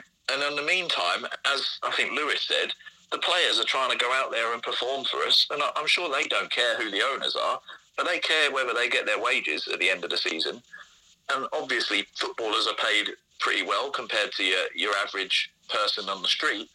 But even at championship level, for us, we're not paying big money compared to some other clubs. And the, the players are going to be frustrated. Bowyer is obviously being linked now to lots of clubs, and you know it's sacking season at, at that time of the season. Uh, I wouldn't surprise me in the slightest if he just went, you know what, I can't be bothered with this anymore. Because I've been a fan however many years, and I'm getting to that stage now where I, I just can't be asked to. And obviously, we have to do it for this podcast, and I try and be as educated and as clued up on it as I can. Because if I'm coming on here, the listeners deserve that at least I've put a level of research in. But I can't keep up anymore. I genuinely can't keep up, and I'm just so sick of it. And all of it, I just want them all gone. And we, we said it about a month ago, I think. We said when uh, Tahnoon and, and what's it first fell out, and we said maybe we're going to end up back with Roland again. At least we knew where we stood. He was a terrible owner and he hated us, but at least we knew where we stood. At the moment, there's just a load of charlatans just passing us around that like it's some sort of toy just for their own egos. And I'm just so sick of it because, as you say, administration is a real possibility. And the fact that we might not have a club anymore, it still appears to be a real possibility. So I'm just, yeah, I'm just fed up of it, really. Um, I didn't want to have to talk about it, but I understand that we have to. But I just, I don't know where we go from here. I, I just don't. Yeah, the whole thing, the whole thing absolutely stinks, and absolutely everyone involved with it at the moment. I wouldn't trust him as far as I could throw him. Not not a single person who, who, who seems to have a claim or a stake in owning the club. I, uh, you can't say anything good about a single one of them at all. Right, so I mean, let's draw a line under that for now. Let's let's concentrate on something that might put a smile on your face for five minutes. Um, as as I mentioned at the top of the show, um, Lawrie Wilson, former Charlton, uh, was he? Uh, well, he played. He played sort of right back, and he played in right midfield as well, didn't he? Actually, but um, uh, he was on. Uh, he, he he was uh, the, the, sort of bloke. Uh, he did put a smile on my face seeing him back at the Valley. Brief. I just said loads, obviously briefly to him because I never really knew him, but I said it was nice to see him back uh, at the Valley yesterday. And obviously, he was on uh, co-coms with Greg and Terry on Valley Pass yesterday. Uh, and had some. I was listening back to the recording earlier. Uh, some good chats with him. Uh, so I thought I'd play you a little a little snippet because it did put a smile on my face. Now, as you and many of you will remember with Lawrie Wilson, he he had this song that I believe was first sung after he scored his brace against Brighton on uh, on Boxing Day uh, in a three two win, which I think was our first win in quite a while, and we've been struggling. We needed a, we needed the points, and uh, yeah, Lawrie Wilson scored an excellent brace. Um, during his time at the club, I think it, it took him a while for uh, some of the fans to sort of get on his side. And to, to that extent, when he did score this brace, he had a song uh, sung about him, which I can't sing uh, word for word because it had one slight expletive in it, but it, used, it implied that he used to be not the best player and then turned into a good player. Uh, and uh, so Lawrie Wilson, you'll remember the song, I'm sure. So Lawrie Wilson, uh, he was asked about that song uh, by Greg and Terry pre-game yesterday. Uh, this is what Lawrie had to say. I think you'll enjoy this little clip. So I mean, for me, throughout my career, I've, I've always known that you know I've always been a hard-working player. You know, I, I, sort of I do my do my best in every any position put in. You know, I'll always go out there and give 100%. So I always know that any club that I've gone to that it does take time for people to grow on the way that I was playing and the way that I do play because you know I'm not going to have you know 30 40 games at you know 9 out of 10 every every sort of game but they will understand that the games that I am playing you know at 5 out of 10 that 6 out of 10 that I'm giving my best. You know I'm not I'm not having a bad game because you know of things that are going on. Um, so for me, when I, I, actually got in the car and I remember it so vividly, and my wife was next to me um, that had been at the game as well, and uh, I sort of we, we brought it up in the car, and I sort of said, oh, "How do I take this?" Mm. I was like, you know, is it is it kind of is it a good thing? Is it a bad thing? And, and we kind of sat there and spoke about it for a good sort of 10, 15 minutes, and by the end of it, we sort of just said, you know, not many people. How I found it was not many people go through their careers at clubs and have songs sung about That's them. Mm, very true. Um, and you know, and there's there's many people that I could probably name that, that don't have a song and that are playing in the Premier League for clubs. Um, so I really took that on board, and I was just like, I'm going to embrace this because it's actually it, it's quite funny. And to be honest with you, I, I, I loved it, and then, and it was the best thing I ever done was to embrace it and actually go along with it because I think it actually it brought more to my game when I was playing and it was being sung because hearing that just it, it gives you another boost definitely I don't know if you remember, but I think I interviewed you. It might have been at the Player of the Year do, but it was certainly for Charlton Live anyway, the radio show. Uh, and I that said, was when I come second I think yeah, and I said to you that um, Still better. yeah, you're, you're not bothered about that, though. um, and I think I said to you that the song, in, in my mind, the song was not necessarily well.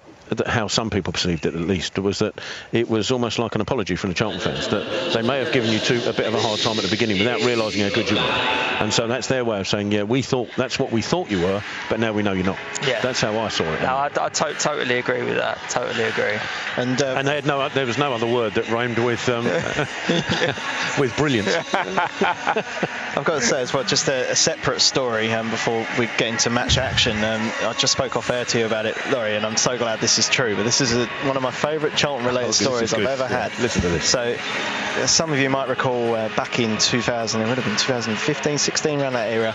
Uh, we played a Friday night friendly against Bolton, and you just left Charlton, were playing for Bolton. Um, and I, for whatever reason, I was there as a commentator. God knows how they got talked me into going up to Bolton on was a Friday Bolton, night to do yeah. that. Yeah. Um, and Lawrie was playing for, for Bolton, and we had Guy Luzon in charge. And it wasn't even at the start of the match. It was probably around the 30 minute mark, I, I got told. Um, Lawrie bursts down the wing, does something quite nice, keeps the ball in play or something, does something really nice on the right hand side, gets a round of applause from those who are in the ground, which wasn't many to be honest, probably more here today than it was in that game. And uh, all of a sudden, Guy Luzon suddenly works out that Lawrie Wilson's playing for Bolton and just starts shouting, Wilson! It's Wilson! It's Wilson! And I'm so glad that you've heard that elsewhere, and I've not just made that up and been been uh, someone lied to lied to me about it. Um, I'm so glad that's a genuine true story. It's one of my favourite stories. Is definitely true. Um, it was actually Johnny Jackson. Um, he, he wasn't playing, and uh, he said it was the funniest thing that he's ever seen. He said they we, they was all sat on the bench, and obviously he said, "I'm watching, I'm watching you." This is from Johnny. He's like, "I'm watching you sort of playing and stuff." He said, and you know, you remember everyone remembers what Guy Luzon was like. He was very agitated on, on, on the touchline. He would run up and down the touchline with the players and, and bits and bobs. He said, obviously you had gone past him, and then you was on your recovery run back.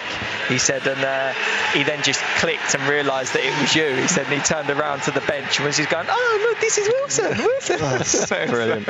he had a he had a few guy, did he uh, stories about uh, Guy. There are a few of them. Yeah. My favourite, my, about it. my favourite one is the Watford one where he couldn't uh, he couldn't get a work permit. Or he didn't have a work permit, so uh, the club said that uh, don't worry, he's not even in the country. And as I'm interviewing Damien Matthews after the Watford loss, he walked past. he walked right in front of the camera. Oh. Oh, I remember that game Yeah, as well. oh, dear, don't. Don't. Yeah, let's leave that there, shall we? Uh, Right, so welcome back to Charlton Live. That put a smile on my face. I hope it did uh, you guys as well. Lawrie Wilson speaking uh, about his time at the club, in particular that song that was sung about him, but also quite a funny story there uh, involving Guy Luzon, which I had heard before, but it's funny to hear it from the uh, the horse's mouth there. Uh, and uh, yeah, if uh, I'm, I'm sure if you were listening on the stream yesterday, you were seeing it was uh, it was great company and uh, great to have Lawrie Wilson uh, back at the Valley yesterday. I don't know, uh, Terry, did he say? What he's up to now? Because I think he just got he's just left Ebbsfleet, has he? Does does he know what, what's coming next? Yeah, uh, I think he does. He's going to go part time. Uh, so um, his contract was up at Ipswich. It wasn't as if they, they just got rid of him or he decided to leave. The contract was up, and uh, and he decided that uh, actually it was good timing. Uh, he's got this um, business plan that he's doing. I think it's insurance. Uh, and so he's going to pursue that, but at the same time, then go part time, play part time football, so he still gets to play and he still earns a, something out of the game. Uh, and he's also looking at uh, potentially if he uh, if he enjoys if he enjoys yesterday, uh, which I think he did, then then maybe do a little bit of media as well, maybe locally. So um, I think uh, he seems a happy boy. He's, uh, he's, he's still in good shape by the looks of it. He's uh, all, all, with a plant-based diet, which I have no idea what that is, and I don't I don't begin to understand how people can uh, can survive on eating plants. But there we are. He seems to manage it, um, uh, and he just seemed to, yeah he just seemed at well with himself and, and, with the world. So it was good. It was and he was he was uh, he was a joy to have alongside. Excellent, yeah, great to see uh, Lawrie Wilson back at the Valley yesterday. I'm sure we could do with a player with his endeavour. Uh, as we go into these final three games of the season, let's look ahead to the one coming up on Wednesday. Then, Louis, uh, Tom, Birmingham away. They've lost their last four. Um, they haven't won since coming back from uh, lockdown. In fact, they haven't won. The last time they won was away at Barnsley on the 11th of February uh, before lockdown. So it's a long time. Obviously, Pep Clotet was always going to be leaving at the end of the season, but he'd done so badly uh, recently they've decided to let him go slightly early. They've had a couple of caretakers in charge. Beaten 2 0 uh, at Stoke today. Um, by the time Stoke went 1 0 up on 12 minutes, it could have been 3 or 4. Um, Sam Clucas made it 2 0 just before half time. They never came back into it in the second half. I didn't watch the second half, so I don't know if they performed any better, but I'd be surprised, judging by. I follow quite a few Birmingham fans on Twitter, judging by what they said. Um, th- this, I it probably is must win. Although if we lose, we'll probably still be a point outside the relegation zone because that seems to be how it's going re- recently. But realistically, with the two games that follow after that, we, we, we need to pick up a, a three points here. I don't I don't think we can we can even I don't think we can even come away with a point because we need to pick up three points. Don't you think, Tom?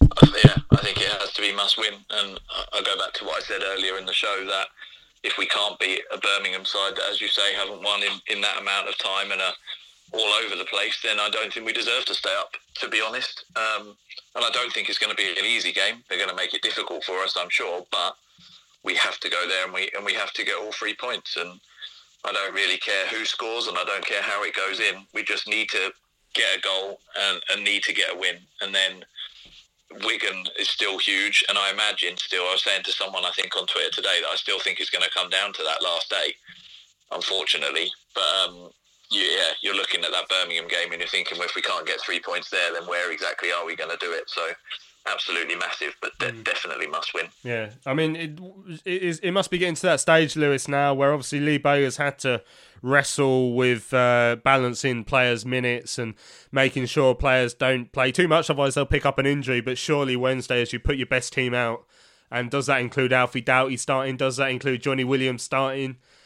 Which way do you think? What decisions do you think Lee Bowyer has to make for Wednesday's game up at St Andrews?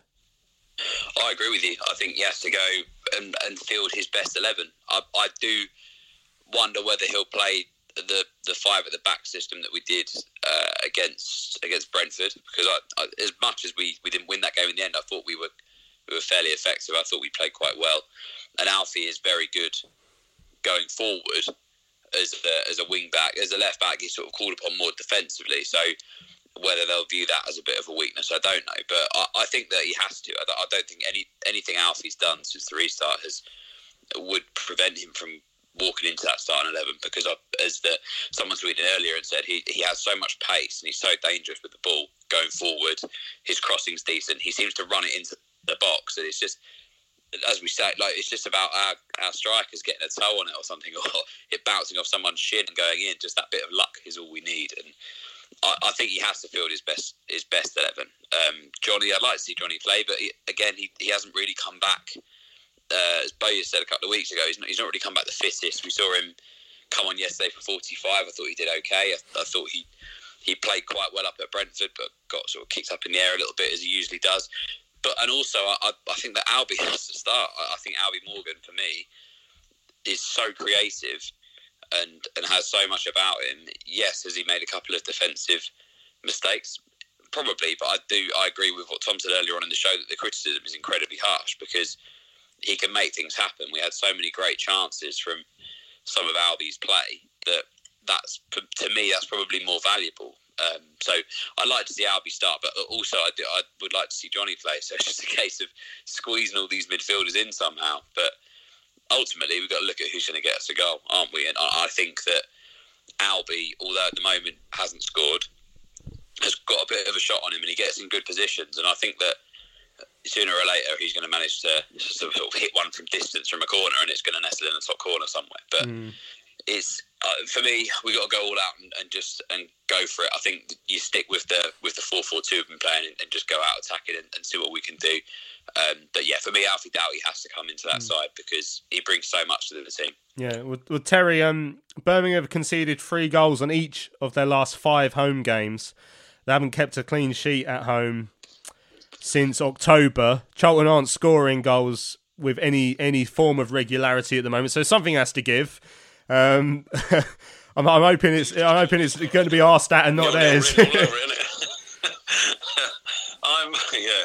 I, look, the, the opportunity is there. Nobody can doubt that, and uh, they, we're, we're coming against coming up against a club that is arguably, apart from necessarily behind the scenes, but certainly in this. Uh, on the face of it, uh, in, in, on the pitch side of it, in a similar turmoil. So um, it, it is an opportunity, no question about it. And uh, I tend to agree with both the guys um, that um, we need to we need to go at Birmingham a little bit and, and really and really uh, worry them from the off. And I'd, I'd, be tempted, I think, and I wonder if Bogey would be to start the similar side that, that played Brentford, because um, we uh, we went at Brentford in the in the opening sort of ten or fifteen minutes and uh, and got that goal and, and worried them obviously after that, Brentford taught us a bit of a footballing lesson and dragged us all over the place, and that's why we ran out of legs. You, you get the feeling that the teams like Birmingham aren't going to do that.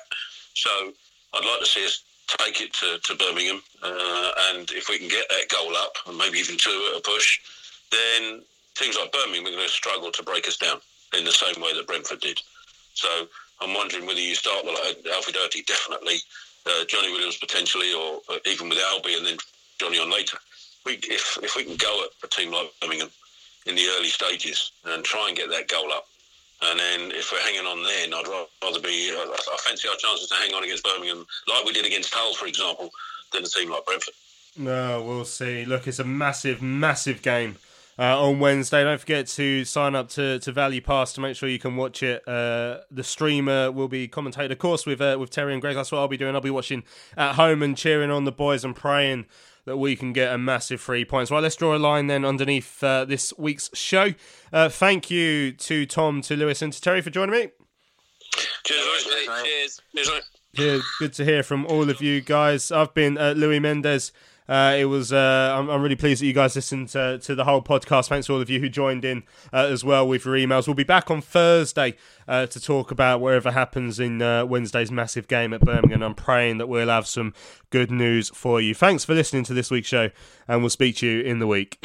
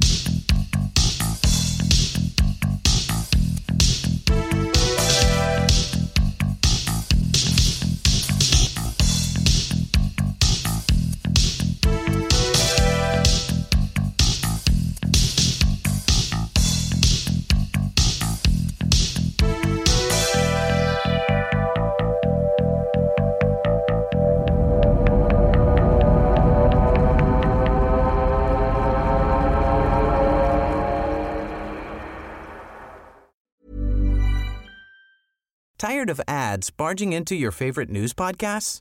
Good news. Ad-free listening is available on Amazon Music for all the music plus top podcasts included with your Prime membership. Stay up to date on everything newsworthy by downloading the Amazon Music app for free or go to amazon.com slash news ad free. That's amazon.com slash news ad free to catch up on the latest episodes without the ads.